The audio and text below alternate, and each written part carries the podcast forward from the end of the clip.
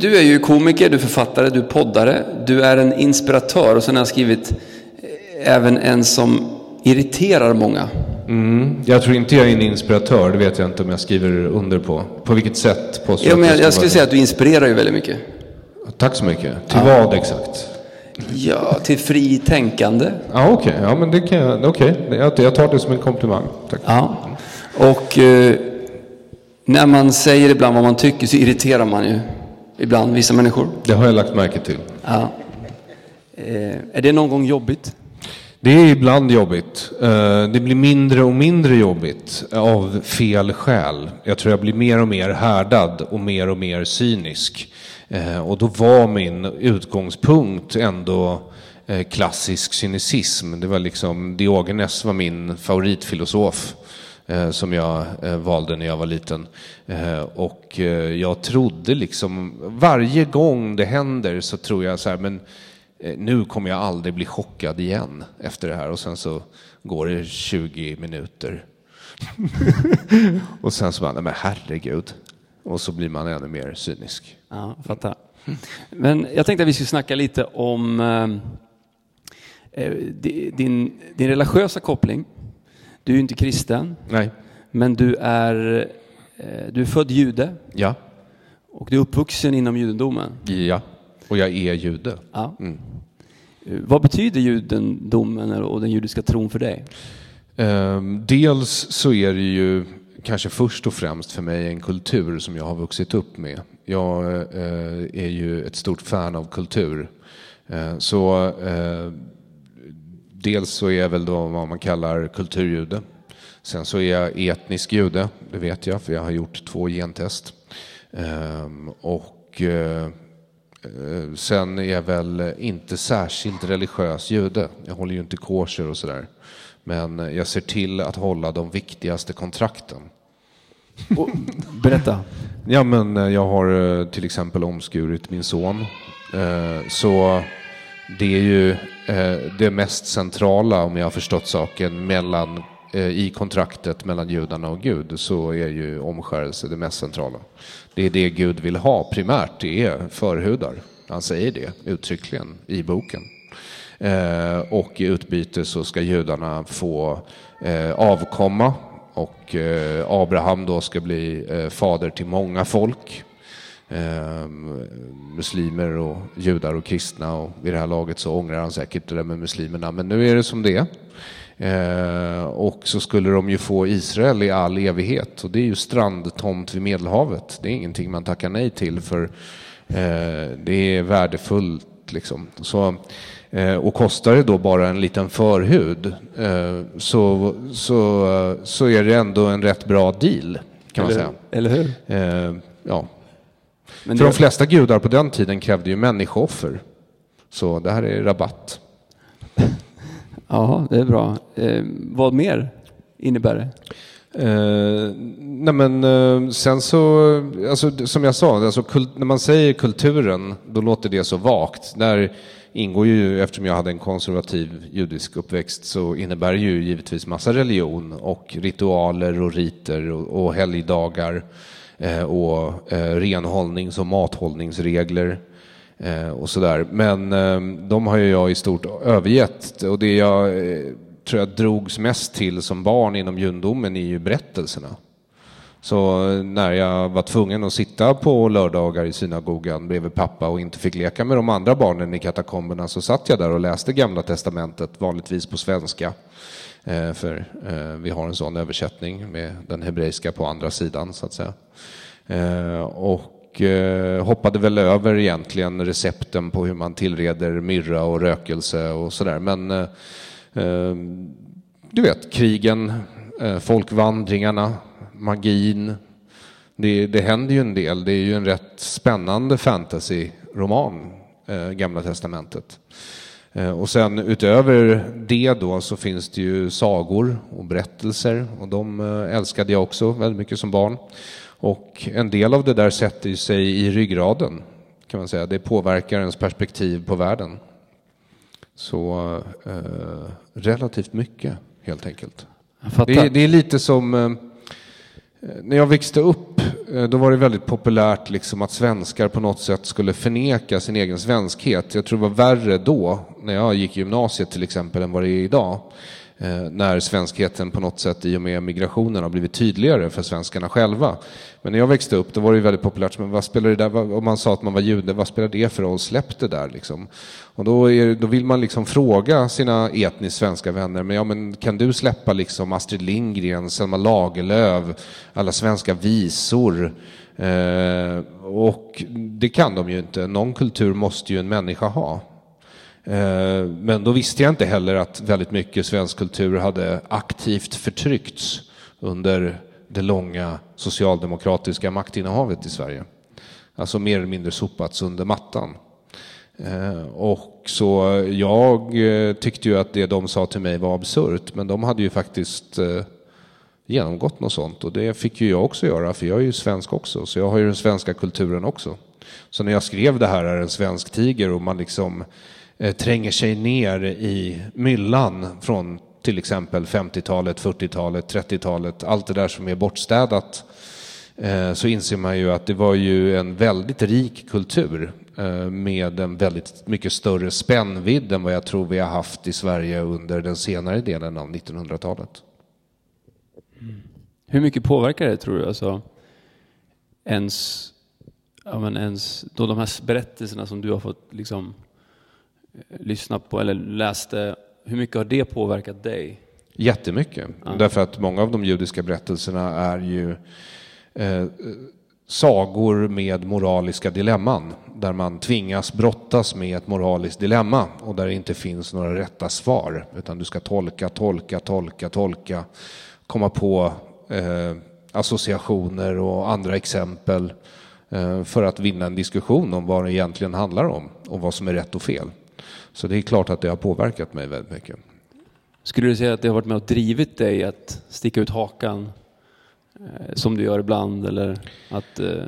Ja, inte enbart eh, judiska förebilder som har gjort det, eh, men det är väl klart att det har funnits sådana, absolut.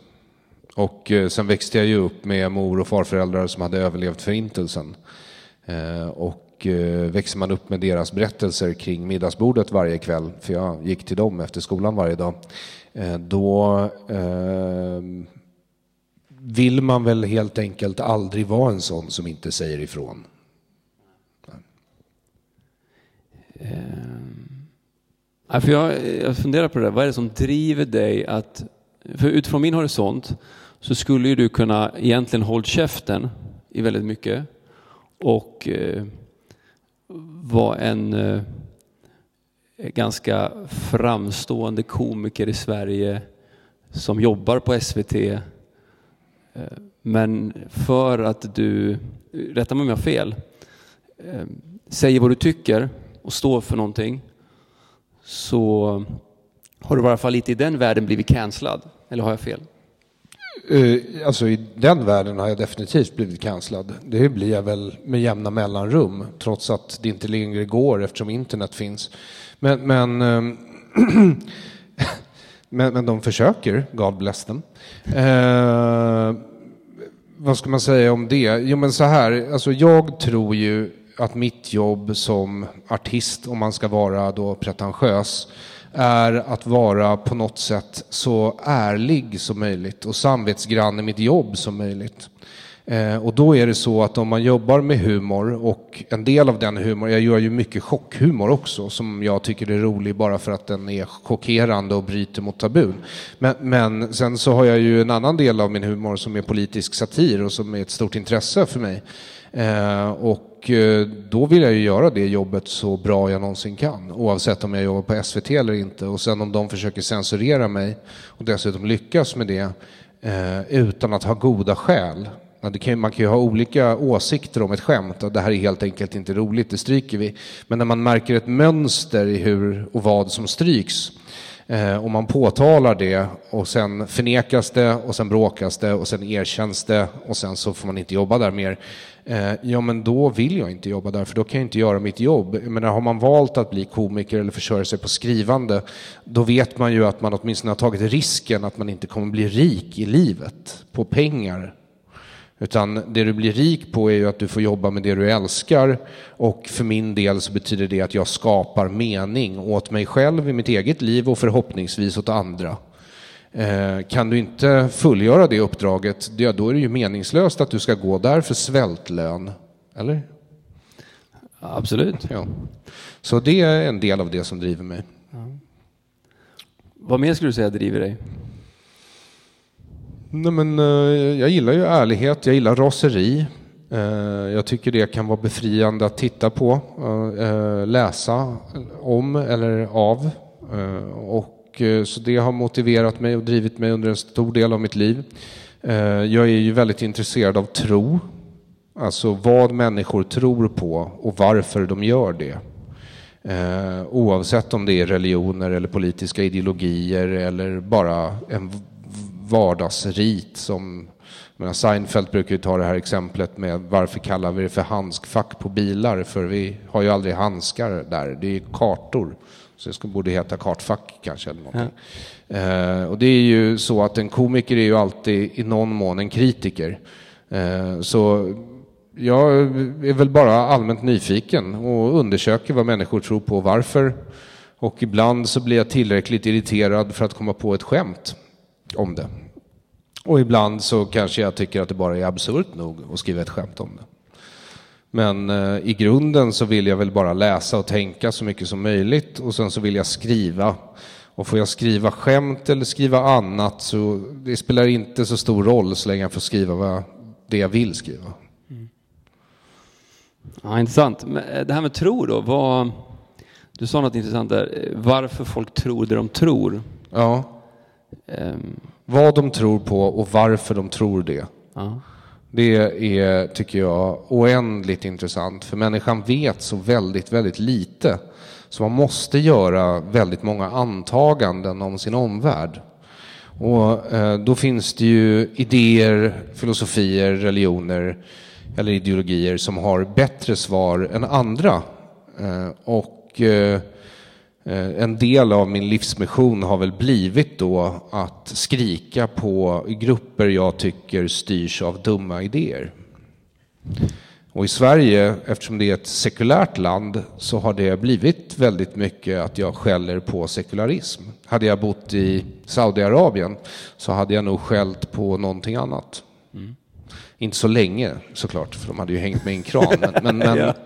men eh, ja, Eh, Eh, okej, okay, men det du tror på då? Vad skulle du säga är grunden? Eller vad är det som är, varför tror du som du tror? Om man säger så? Alltså jag är ju inte troende som du. Jag har inte ynnesten att eh, kunna eh, jag förstår inte, uppgå eller släppa sig själv på det där sättet i bön till exempel. Jag har väl lyckats några gånger på väldigt starka hallucinogener men det är inte att rekommendera för alla och envar. Så ehm, för min del, eh, jag kan väl förlora mig själv i text. Men, men, annars så, så är det väl det att eh, jag har ju vuxit upp med en del religiösa människor omkring mig. Och ibland stört mig på dem och undrat varför tror de som de tror och har de argument för det. Och judendomen är en väldigt, i alla fall den judiska församlingen i Stockholm är ändå en väldigt diskussionsvänlig miljö. Eh, väldigt högt i tak på vissa sätt. Eh, så eh, det uppmuntrades ju att man ifrågasatte och diskuterade. Och det tog jag väl med mig sen när jag hade gjort revolution mot min uppväxt och sökte mig ut i den sekulära världen för att se om de hade något bättre att erbjuda. Mm. Ja. Och det visade sig att det hade de inte. Varför jag badade mikve med min son i morse. Ungefär så. Vad coolt. Eh, ja, eller så är det väl bara trist att vi inte lyckades komma på något bättre. Mm. Men ändå grymt att gå tillbaka då? Till liksom... Mm. Eller? Kanske. Jag vet inte. Jag, jag tror bara att eh, det är också en sån här grej med kultur. Att kultur, du kan ha så många kulturer som språk du behärskar. Så varför skulle jag inte vilja lära mitt barn allt jag kan. Eh, och en stor del av det är ju eh, den judiska kulturen. Mm. Och jag tror att den har något värdefullt att bidra med. Eh, så absolut.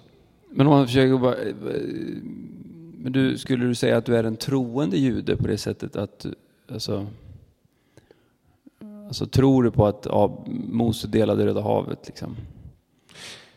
Um, det vet jag inte om jag tror på. Men eh, jag tror på tro. Jag mm. tror att tro kan åstadkomma väldigt mycket. Jag tror att det är viktigt att människor tror på bättre idéer snarare än sämre idéer. Mm. Eh, och eh, så långt sträcker sig. Eh, sen eh, vad som hände med huruvida han delade det där havet eller eh, fick manna att regna från himlen. det låter jag nog vara osagt. Det, det, låter lite osannolikt, men konstigare saker har hänt. Liksom. Ja. Ja, för, för, för, det, det, är bara intressant att, att, att bolla liksom tankarna, för ibland så är kultur, jag tycker också kultur är väldigt bra, men ibland så kan man ju glömma bort alltså, kärnan i kulturen om man säger så. Och jag tänker då utifrån ett kristet perspektiv, så det finns ju många kulturkristna som går till kyrkan för att man alltid har gjort det. Det är, liksom, det är bra, mm. det är mm. trevligt, det är sådär. Och, och, De upprätthåller en tradition. Ja, precis. Och det är ju nödvändigtvis inte fel, men i mitt sammanhang, eller i mina sammanhang och där man är, så, och eftersom jag själv har upplevt, eh, tror jag, då, kärnan till de här olika liksom, uttrycken, mm. så vill man ju... Gud? Ja, absolut. Mm. Och då vill man ju att människor ska uppleva det och, och, och liksom få lära känna den Gud man har fått uppleva. Ja. Och ibland så är det ju vissa människor som bara säger nej, nej, nej, jag vill bara ha kultur. Gå inte ja. längre liksom. Ja. Det blir jobbigt annars. Ja.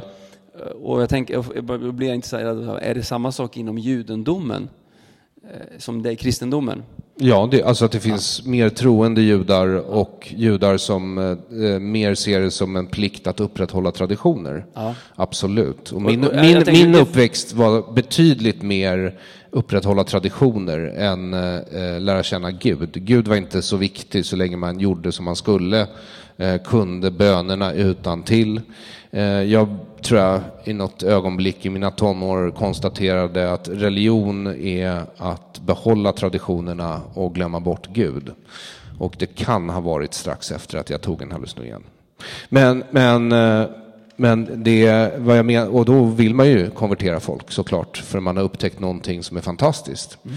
Men då ska man komma ihåg att uh, olika människor tycker att olika saker är fantastiska. Absolut. Ja, uh, och alla kan inte hantera fantastiskt. Nej, just det. Nej. Det, är, det är mycket, det är överväldigande. Och tänk på allt du måste ändra i ditt liv om du upplever det här. Antagligen. Exakt. Ja, ja det blir ju... Jättejobbigt. Det kan, kan bli väldigt jobbigt, ja. absolut. Och, det, och jag vet att det finns väldigt många, jag har varit i Israel, så jag vet att det finns ju jättemånga olika grenar inom, inom judendomen och sådär. Eh, och, men det är bara intressant att veta vad du har, liksom, din uppväxt och sådär, upplevelse. Eh, men jag fattar. Eh, om vi skulle gå därifrån till något som du har grottat ner dig i så är det ju socialism. Ja, det har jag varit tvungen att göra. Jag älskar ju att du har gått eh, första maj-tåget med en skylt Tack. som står krossa socialism, eller socialism med ondska. Båda faktiskt, en på framsidan och den andra på baksidan. Det var ett hjärta också på eh, det här med, med eh, socialism med ondska. Mm. Krossa socialismen fick stå för sig självt. Um. Du, du, vet att jag fick, hade faktiskt en pastor en gång som sa till mig så här, Josef, för jag är ju som du vet på Instagram och poddar och så där, och han sa så här, om du tror att du ska vara någon kristen Aron Flam, er, eh, så tror du fel, sa han. Aha, okay. han, han det var en pastor, han tyckte inte om det. Alltså, om du ska vara någon kristen Aron Flam så då kan jag inte rekommendera dig. Typ sådär. Eh, och då tänkte jag så här, alltså, skulle jag vara en kristen Aron Flam, det, det, det, skulle vara det bästa jag har gjort. Typ, jag. Aha, tack, jag vet inte riktigt vad det skulle innebära. Nej. För det är så mycket inom kristendomen som är anatema mot vad jag själv tror på. Jag menar vända andra kinden till till exempel. Det tror jag inte på. Nej. Inte alls. Och det verkar rätt centralt. Att kunna förlåta även sina fiender. Ja, vänta, verkar har, också centralt. Du har faktiskt sagt till mig att det finaste med kristendomen är det, förlåtelse. Ja, absolut. Ja. Men det är också en fråga om jag är kapabel till det. Ja, det är sant. Men, men just vända andra kinden till tror jag bara inte på. Och kan argumentera för. Hoppas jag. Okej, okay. vi får se om vi ska gå in i den debatten nu. Jag tror inte det. Vi kanske... Nej, men jag, jag, jag tror väl... Alltså Jan Emanuel har ju en take på den. Det, Jaha. det är ju så här, vänd andra kinden. Slår du mig på högra kinden, då, då vänder jag vänstra. Slår du mig på vänstra, då skallar jag dig sen. Ah, okej. Ja, jag är inte säker på att Jesus hade skrivit under på den. Men, men ja. Det var, Men, det var, men det är nog intressant. Men, på men, vilket sätt tror du, men tycker du inte att det är bra att man ibland behärskar sig om man får ett slag? Liksom så här? Att man är så här, vet du en sak? Gud signe dig, ha det bra. Slå här då.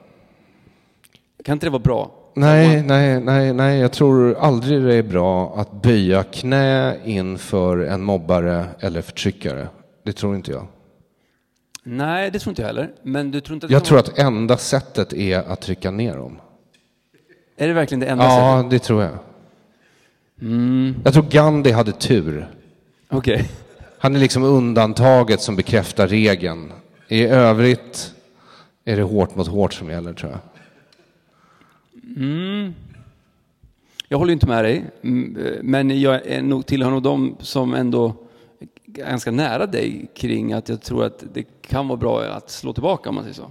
Ja, ja, okej. Ja, men då så. Så, men du ja. vet- det du vet- kanske var det han menar med att du är... Ja men till exempel storyn med Les Misérables, du- du gillar ju stories här. Ja, ja, visst. Eh, Du, jag vet inte om man har koll på den men du vet. Svältande fransmän, revolution i luften. Ja men du vet hur den börjar? Den Ja, här, med fattigdom, armod och död. nej, den börjar ju med att den här tjuven som får sova hos prästen Ja. snor hans silver. Och sen drar han ju därifrån på natten. Och sen tar ju polisen honom. Polisen kommer tillbaka till prästen med silvret och han. Och ska sätta han i fängelse. Och så säger prästen så här, varför tog du inte med resten? Sa han. Och så säger polisen, men va, vä- vänta nu, har, har, har han inte tagit det här av dig? Nej, nej, nej, jag gav allt till honom, sa han. Och, och då går de därifrån poliserna och så säger han till honom, nu ska du göra mot andra vad jag har gjort mot dig. I've bought your soul, säger han. Ja, precis. Gick, gick tjuven på det? Ja, men han gjorde ju det, vet du, för han blev ju sen borgmästare och trevlig. Och sen, och sen är ju hela filmen handlar ju om hur, hur han faktiskt ger nåd till andra eftersom han själv fick nåd. Japp. Och, d- och om jag då slår tillbaka hela tiden och betalar med samma mynt så kan jag ju missa den här liksom goda vågen som kan ske utifrån min förlåtelse. Ja. Nu är Les Misérables en musikal. Ja. Ja, och ehm, inte verkligheten. Så det är lite som att ta upp Sound of Music som argument. Nej, men jag, alltså jag är ju, jag skulle säga så här, jag har blivit, jag är, jag är inte jättegenerös. Eller jag, jag försöker vara generös. Men innan så var jag väldigt mycket mer snålare. Men för att jag har träffat väldigt många generösa människor så har jag blivit lite mer generösare. För att jag har liksom fått deras godhet på något sätt. Jag är generös för att motarbeta fördomar mot judar. Så, Ja, vi eh, har alla våra drivkrafter. Men eh, okej, men okej. Eh, eh, jag förstår vad du menar. Det kan sätta igång en god spiral. exakt. Mm, jag bara tror att det händer så sällan. Jag tror att kärlek kan besegra våld. Men vad som alltid besegrar våld är mer våld. Ja. Sen kanske det Nej, men- föder våld. Jag förstår idén med blodshämnd och allt sånt där. Men eh, det gäller ju bara till en viss gräns. Eh, det, det vill säga, det finns en viss mängd våld där det inte blir någon blodshämnd. Eh, och sen eh, så är det så att eh, ibland så kan du inte lösa problem för gott. Det kommer inte vara någon utopi på jorden. Du kan bara lösa problem här och nu. Eh, och det är därför jag tar den ståndpunkten. Jag fattar. Ja, men eh, då... ehm, eh, just det. Det var därför vi ska ha en insamling alldeles strax faktiskt, där vi ska ge till Ukraina. Och när jag ringde dig förut här så sa du så här, vad ska vi ge till? Då sa du vapen till Ukraina. Ja. Nej, men jag, Eh. jag, jag, jag, jag, jag vet hur det låter, men jag menar allvar. Eh, Ukrainska armén har ett konto och man kan sätta in pengar där och så går det till vapen. Därför att det är vad de behöver. Ja, absolut. Och vi, vi ska faktiskt ge till en, eh, till en kyrka här nu i, i stan. Som bland annat har gett, eh, de har gett, eh, de har inte gett vapen, men de har köpt skyddsvästar och, och, och Det är också bra. sådana grejer. Så, eh, anyway. Men du, om vi går bort ifrån där och, lite, och går in på socialism igen. Okej. För jag, tyckte det jag tycker det är intressant. Ehm, vad är det som är så hemskt, skulle du säga, med socialismen? Oj, eh, det som är hemskt med socialismen är att det i grunden är en konspirationsteori eh, som säger att alla dina fel och brister, all olycka som har drabbat dig i livet, det är inte ditt fel, det är någon annans fel. Eh, och det är därför han har eh, så mycket bättre, eller hon har det så mycket bättre än vad du har. Och nu ska vi ta allt från den personen för att göra det rättvist. Och det här är en väldigt, tycker jag, sjuk syn på rättvisa. Sen är det också så att socialismen är kollektivistisk, så, kollektivistisk, så den sätter alltid kollektivet före individen, vilket eh, enligt min uppfattning är ett recept för eh, katastrof när helst och hur helst det nästan än tillämpas. Ehm, och eh, sen är det en ytterst andefattig sekulär religion. Det är vad det har blivit. Det kom ju från religionen från början. Marx ville göra eh, ja, det som blev marxismen då, socialismen, eh, icke-religiös. Han ville göra den vetenskaplig. Så han tog eh, idéer som förekom i ett rätt stort antal kristna sekter, bland annat anabaptisterna. Och sen så eh, kastade han ut förlåtelsen och nåden, det vill säga de två finaste grejerna med, eh, eller kärleksbudskapet, de två finaste grejerna med kristendomen. Och kvar har du eh, en sorts evig kamp, en berättelse om evig kamp, det är vad som är kvar. Som bygger på det kristna förr i tiden i alla fall visste var en dödssynd, avund. Mm. Det är det som driver dem primärt. Därför att, jag vet inte om ni har tänkt på det, men det är väldigt sällan socialister eh, hjälper fattiga. Det de gör är att klaga på rika. Så... Mm. Eh, det finns ju ett gäng kristna eh, socialister, om man säger så. Ja, otaliga. Även judiska säkert en och annan muslimsk. Absolut. Men det, du, du, var inne på det, för du sa lite att det är som en religion. Mm. Men hur, skulle, hur tror du... Sekulär hedendom ja. är det tekniskt Jag menar, Sovjetunionen hade faktiskt till och med pentagrammet som logga. Så... Eller, jag menar, ja. jag, jag, säger inte att det var medvetet från Khrushchev eller Stalin, men någon grafiker med kommunistisk övertygelse eh, och kanske lite esoteriska böjelser tänkte att jo då, det här är ju en del av vad vi står för. Vi är emot kyrkan, bland annat. Mm. Mm. Och det märks ju också att Marx vill att eh, socialismen är ju en ersättningsreligion. Den ska ju ersätta alla andra religioner. Det är ju därför den vill avskaffa dem, helst. Precis. Varför tror du så många kristna ändå liksom, och judar, men, men alltså, att man drar sig till det? Jag tror att i alla mänskliga grupper så föds det, eh, man kan jag delar in dem eh, i tre olika grupper om man tar en mänsklig grupp. Du har eh, de som föds i en, det är två lika stora grupper ungefär eh, och sen är det en tredje liten grupp i mitten. Och den ena gruppen är hierarkiska kollektivister. Alltså de är kollektivister, flockdjur som vill eh, ha tydliga gränser och hierarkier i samhället, konservativa till exempel, i alla fall på vissa håll i världen. Eh, och sen på andra sidan har du vad jag kallar egalitära kollektivister. Och de är sådana som vill sudda ut alla skillnader mellan människor. De vill att allt ska vara så platt som möjligt. Eh, och eh, båda de här grupperna kollektivister brukar slå ihjäl varandra med jämna mellanrum. Så den här tredje gruppen med individer som föds av en slump inom gruppen bara eh, eh, kom på att eh, det är ju bra om vi sätter upp ett system Eh, där de här två grupperna delar på makten med jämna mellanrum istället för att slå ihjäl varandra hela tiden. Eh, plus att vi eh, individualister kanske kan få in en och annan frihet till oss själva här. Och det var väl så vi kom fram till det system som är förhärskande i västvärlden idag.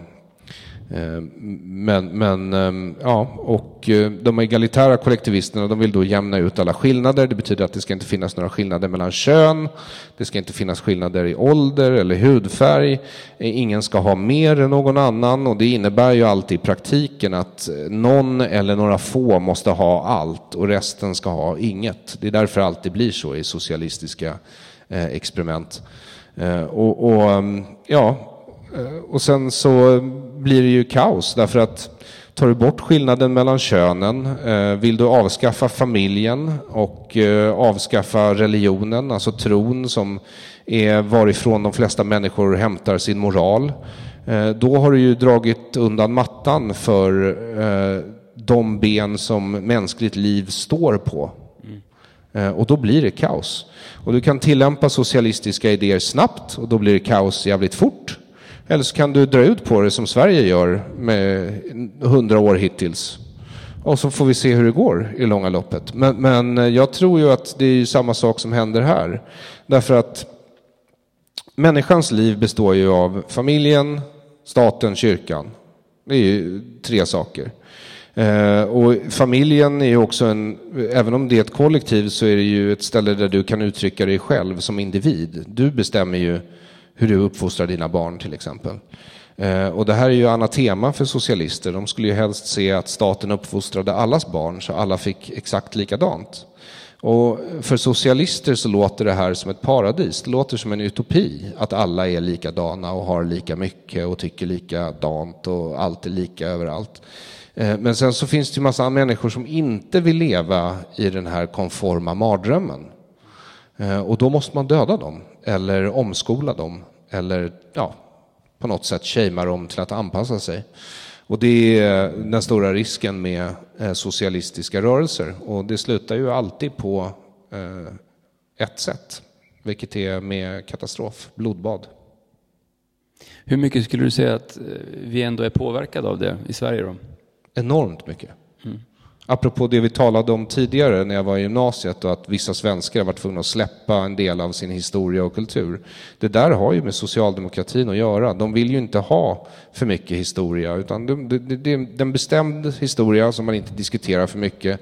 Men för det mesta så är det ju bara det här nuet det här eviga perfekta nuet som vi, folkhemmet som vi har byggt. Liksom. Det behöver inte gå någonstans. Det inte, kommer inte från någon speciell vart utan nu är det som bäst.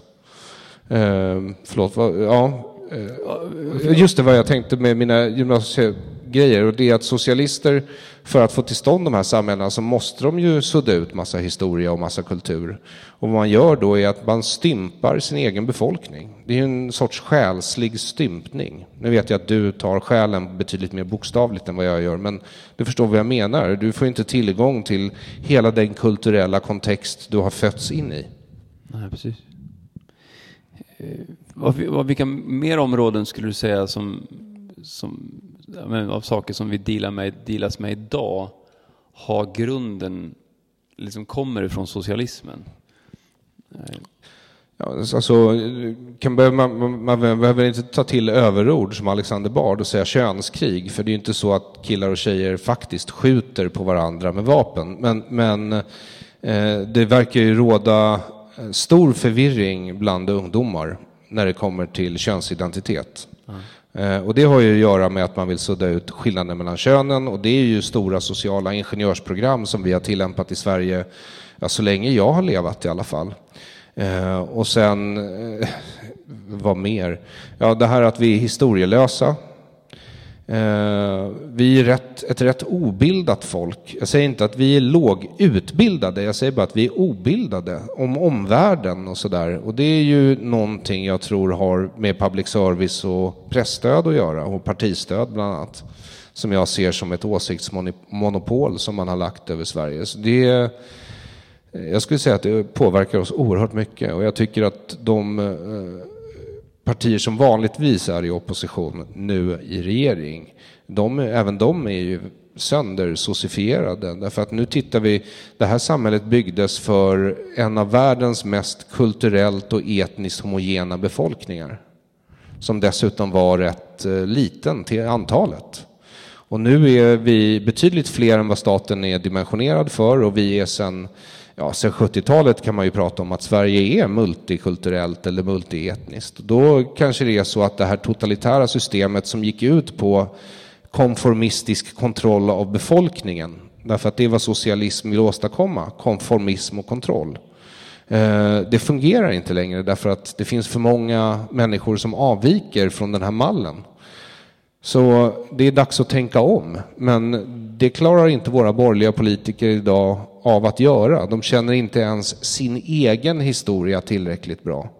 Jag menar om man tar upp ett tal bara från 60 eller 70-talet i avgörande omröstningar vars konsekvenser vi lider av idag eh, så är ju liksom eh, oppositionsledaren som är moderat, han är liksom besjälad i sin kritik av de här kollektivistiska, drakoniska åtgärderna som ett införande av pressstöd till exempel innebär i Sverige. Du hör aldrig eh, den typen av retorik i Sverige längre, alls. Och även om svenskar så här, sägs vara så lågmälda och timida och sådär, så ja, hela mitt liv, men när jag gräver mig ner liksom i den kultur som fanns i början av 1900-talet så verkar det ha varit betydligt mer liv och rörelse. Mm. Ja, eh, när du skrev En svensk tiger, så vi hinner inte gå in och prata så mycket kring den boken, men... Det har vi redan gjort, du och jag. Det har vi gjort, precis. Mm. Det kan ni gå in på podden eh, och lyssna. Men bara för att ta något därifrån. Vad skulle du säga, när du liksom började skriva Det här är en svensk tiger. Vad var det, som stack ut för dig mest? Eller vad var det som fick dig att bara, aha, när du gjorde research för den och allt sådär. Vad var det som sa, wow, är det här vår historia? Eller liksom, det var nog att läsa Pettersson och Bendel faktiskt. Förklara. Uh, Pettersson och Bendel, för er som inte vet det, uh, var en svensk humorroman uh, skriven av en kille som heter Valdemar Hammenhög. Han var arbetarförfattare, är fortfarande det, inte enligt socialisterna. Han är bortglömd, utrensad ur historien.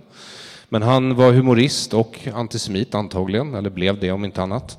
Eh, och skrev en, en buddy comedy, en humorroman om eh, en jude och en svensk eh, uteliggare typ, som slår sig ihop och gör skumraskaffärer med varandra för att lura till sig pengar och bli rika. Och den här gjordes sen till svensk film och det blev en av de mest populära svenska komedierna genom tiderna, inte bara i Sverige utan det var en svensk komedi som faktiskt gick på export till till Hitlertyskland där den fick flera utmärkelser. Och jag tror det var Göring som kallade det för sin favoritfilm. Han tyckte att det var eh, i princip dokumentärt korrekt eh, trots att det då var en fars, en buskis. Typ. Ehm, och ehm, det var väl, det är, det är klart att det finns mörker i den boken, speciellt om man har judisk bakgrund själv. Liksom. Men det är lite som att läsa Köpmannen i Venedig. Förstår du vad jag menar? Att liksom, av Shakespeare. Alltså juden är ju den onda i den också, men det är fortfarande ett stort litterärt verk så, och det är spännande så du läser den. Liksom. Um, och um, det måste väl vara ungefär som det är att vara tysk idag, där tyskar är nazister i alla filmer. Uh, eller arab, jag vet inte. Men, men ehm, um, då menar jag inte att araberna är nazister i filmer, jag menar att de är terrorister. Uh, men, men, men eh, så, vad var jag? Vad pratade vi om? Du, du pratade om... Uh... Just det. Ja, så, eh, så den, den boken rörde mig djupt därför att den är så levande. Eh, och den är skriven på ett sätt som svenskar inte skriver längre. Det är också en sån här grej. Det har varit en massa språkliga reformer i Sverige baserat på socialistiska idéer. Och en av dem verkar ha varit att man tar bort kommatering. Och komma... Vad är det för något? Alltså komma. Ah. När folk använder komma i text. Därför att kommatering, när du använder komman i text, då ger det texten kadens, alltså melodi. Eh, det ger den ett ljud och ett språk, den blir individuell. När du tar bort all kommatering, då nivellerar du all text. Det är som att du kör den genom liksom en likriktningsmaskin. Allting blir bara meningar som löper in utan att studsa mot någonting i huvudet. Eh, och från 70-talet och framåt så bestämde sig svenskarna av någon anledning, jag antar att det var någon lingvistisk idé från någon socialistisk professor på något universitet som kom att det här ska vi göra, det blir bra. Då behöver inte folk känna att de är dåliga för att de inte kan kommatera korrekt. Eh, och ja, och allting blir fattigare om du gör sådär stora ingrepp i till exempel språket som är så viktigt. Eh, nu vet jag inte hur vi landade där, men ja, ja. Det var där vi landade. Jag fattar. Um, Okej, okay, men i den storyn då, i den berättelsen. Mm. Jaha, Pettersson och Bendel? Ja. Mm. Vad, vad, som fick mig... Ja. Nej, men det är väl...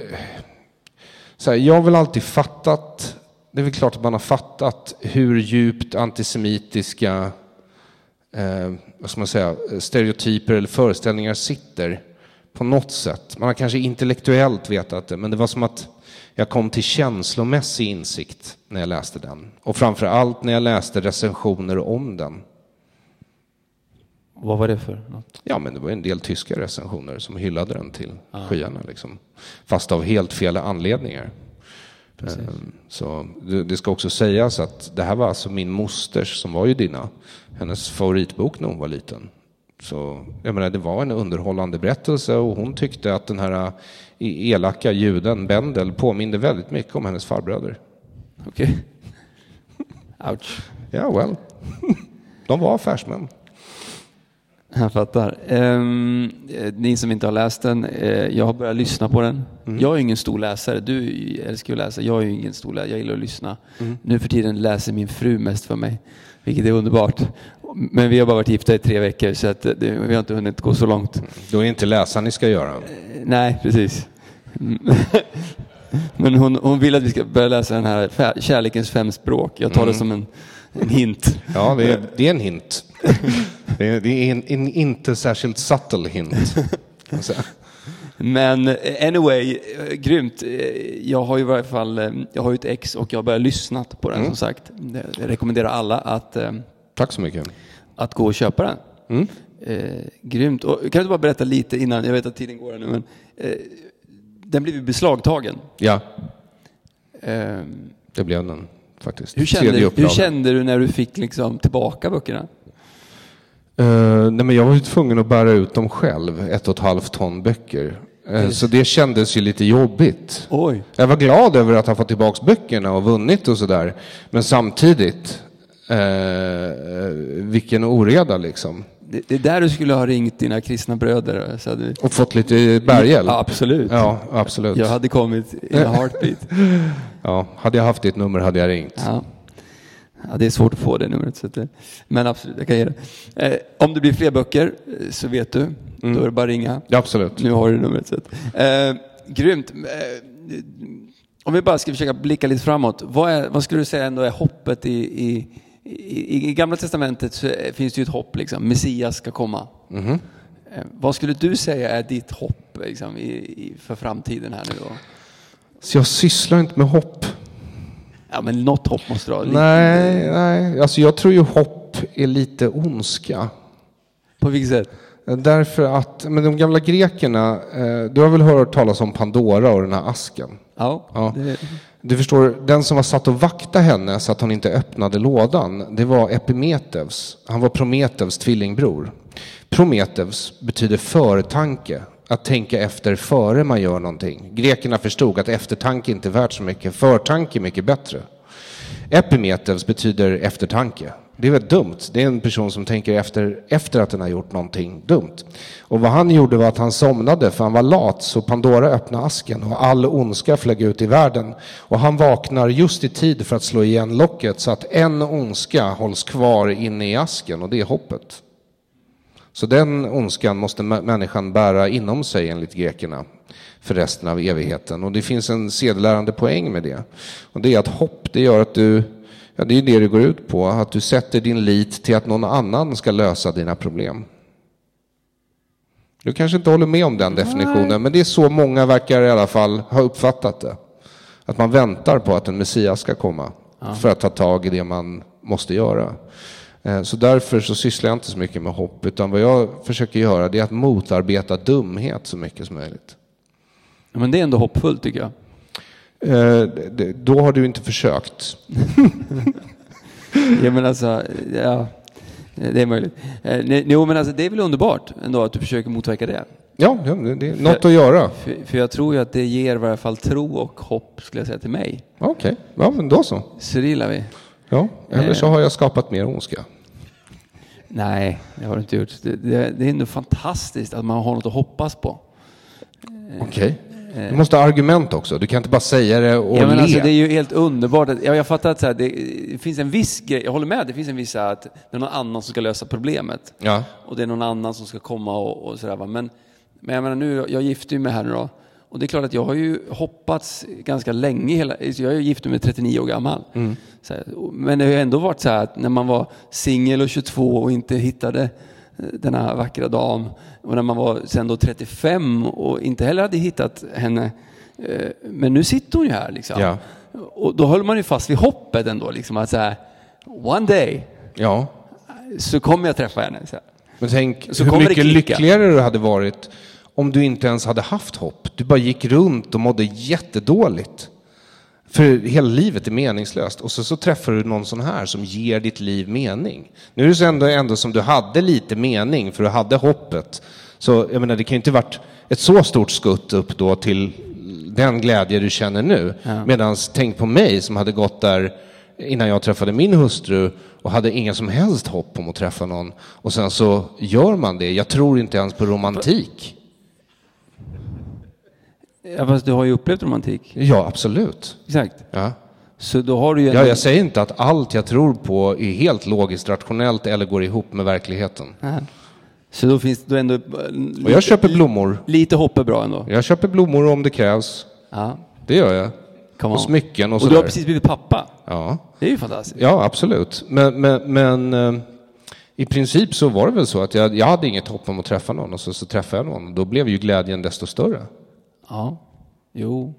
Så Jag- I win. Nej, men jag tänker nog ändå att det är lite skönare att ha det lilla hoppet. Okej, Det finns något fint med det. all right. Men du, stort tack för att du vill komma hit. Tack så mycket. Eh, klockan är eh, åtta och vi ska inte hålla er allt för länge till. Eh, men jag tänkte så här vi ska köra en låt. Gonzalo ska spela en låt och eh, de tidigare gångerna så har gästen då fått bestämma vad vi ska ge en kollekt till och det här är helt frivilligt.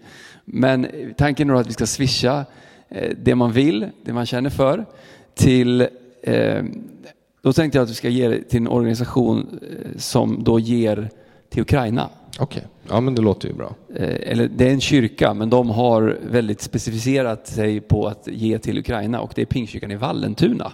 Okej. Eh, Min gode vän Göran eh, sitter i deras ledning och han har köpt massa sådana här skottsäkra västar och han har köpt mat och han har skickat dit bussar och allt möjligt. Så om ni vill nu då medan han spelar så får ni gärna ge, och jag ska ge er ett swishnummer här nu. Så upp med telefonen om ni känner för att ge. Eh, eh, Så är swishnumret 123 123, eh, vänta, inte 123 två gånger utan bara 123 och sen är det 57000141. Så ska det nog stå, och så kan du bara skriva Ukraina så kommer det dit. En gång till. 123 570 0141. Så eh, ska vi Gonzalo ska spela en låt och sen ska jag... Eh, eh, och kan du låten så får du gärna ställa dig upp och sjunga med lite grann. Eh, så ska jag bara dela ett ord alldeles strax. Vi är ändå kyrkan så jag ska ge dig ett bibelord. Det är bra, eller hur? Eh, Hebreerbrevet 11. Det här blir bra utifrån det vi har snackat om. Eh, det pratas nämligen om tron och hoppet. Så står det så här, tron är en övertygelse om det man hoppas. En visshet om det man inte ser. Genom tron fick fäderna sitt vittnesbörd. Ett vittnesbörd vet vi alla vad det är. När man själv har sett någonting och när man själv har hört någonting. Och jag tror ju att du, oavsett om du kommer hit idag och har sett och hört, liksom, och upplevt Gud, eller om du aldrig har liksom gjort det, så tror jag att du kan få uppleva det. Och det är det fina med kristendomen. Jag tror det är väl det fina med judendomen också. Att du kan se och höra Gud. Liksom. Att du kan uppleva Gud själv. Och det tror jag att oavsett vem du är så kan du få uppleva det. Så står det så här, genom tron förstår vi att universum har skapats genom ett ord från Gud. Så att vi ser, så att vi ser inte, så att det vi ser inte har blivit till genom något synligt. Och så står det så här i vers 6. Utan tro är det omöjligt att behaga Gud. För den som vill komma till Gud måste tro att han finns och att han lönar den som söker honom. Här förklarar ju författaren lite grann hur vi kan komma till Gud. Att det finns ett universum, det finns någonting fint, någonting fantastiskt, någonting vackert. Någonting som vi kan få del av. Men så står det här att genom tron, som är en övertygelse om det jag hoppas. Det är en visshet om det jag inte ser, jag bara tror det. Liksom. Jag tror på det. Så kan jag komma till Gud. Och att jag kan också få något ifrån Gud för att han lönar oss. Det är lite som en iPhone. Jag gillar ju iPhone alltså. Jag vet inte om, om, du har Android, då kan vi be för dig sen. Men, men jag gillar iPhone liksom. Och iPhone har massa fördelar. iPhone har massa välsignelser. Men jag inser det, jag måste ju faktiskt tro på den här lite för att den ska funka. Första gången jag tog en iPhone så behövde jag ändå lite tro. På det sättet att jag visste att min kompis hade köpt den och han, han gillade den och sådär. Men jag var inte hundra på att den skulle funka när jag köpte den. Jag förväntade mig såklart det. Va? Men ändå var det ju lite tro jag var tvungen att applicera för att faktiskt börja använda iPhone. Och när jag gjorde det så börjar du se att den funkar. Men sen har jag lärt mig någonting med iPhone, att för att få den att funka så måste du faktiskt följa instruktionerna på den här. Annars kommer den inte funka. Och lite så tror jag faktiskt det är med Gud. För att få ut välsignelserna från Gud, för det finns massa välsignelser i Gud. Det finns vet, kärlek, glädje, frid, står det. Att den helige ande kan du få, du kan få liksom Guds kraft, du kan få glädje, står det i Bibeln. Glädjen i Herren är din styrka, står det. Så jag vet inte om, du jobb, om det är liksom jobbigt i livet och sådär. Men då kan du få massa glädje av Gud. Så, så det finns massa välsignelser i Bibeln. Men för att få dem, alltså komma till Gud, som det stod här, så måste jag tro, står det. Och så måste jag tro att han faktiskt ger mig det, lönar den som söker honom. Så det finns ändå någonting som jag måste liksom applicera, en princip jag måste säga, okej okay, Gud jag behöver tro, lita på dig. Liksom. Och då tänkte jag det på iPhone, så att om jag ska få iPhone-resultat i mitt liv så måste jag applicera iPhone-principer. Och jag kan inte diktera hur iPhonen ska funka. Min nyblivna fru här till exempel, hon skulle gärna börja diktera hur en iPhone ska funka. Men det kan inte hon. För hon är inte skaparen av iPhone. Hon är inte Gud. Liksom. Hade hon fått bestämma så hade man aldrig behövt ladda den här grejen. Så här. Hade hon fått bestämma så hade det funnits en automatisk laddare i den. Så här.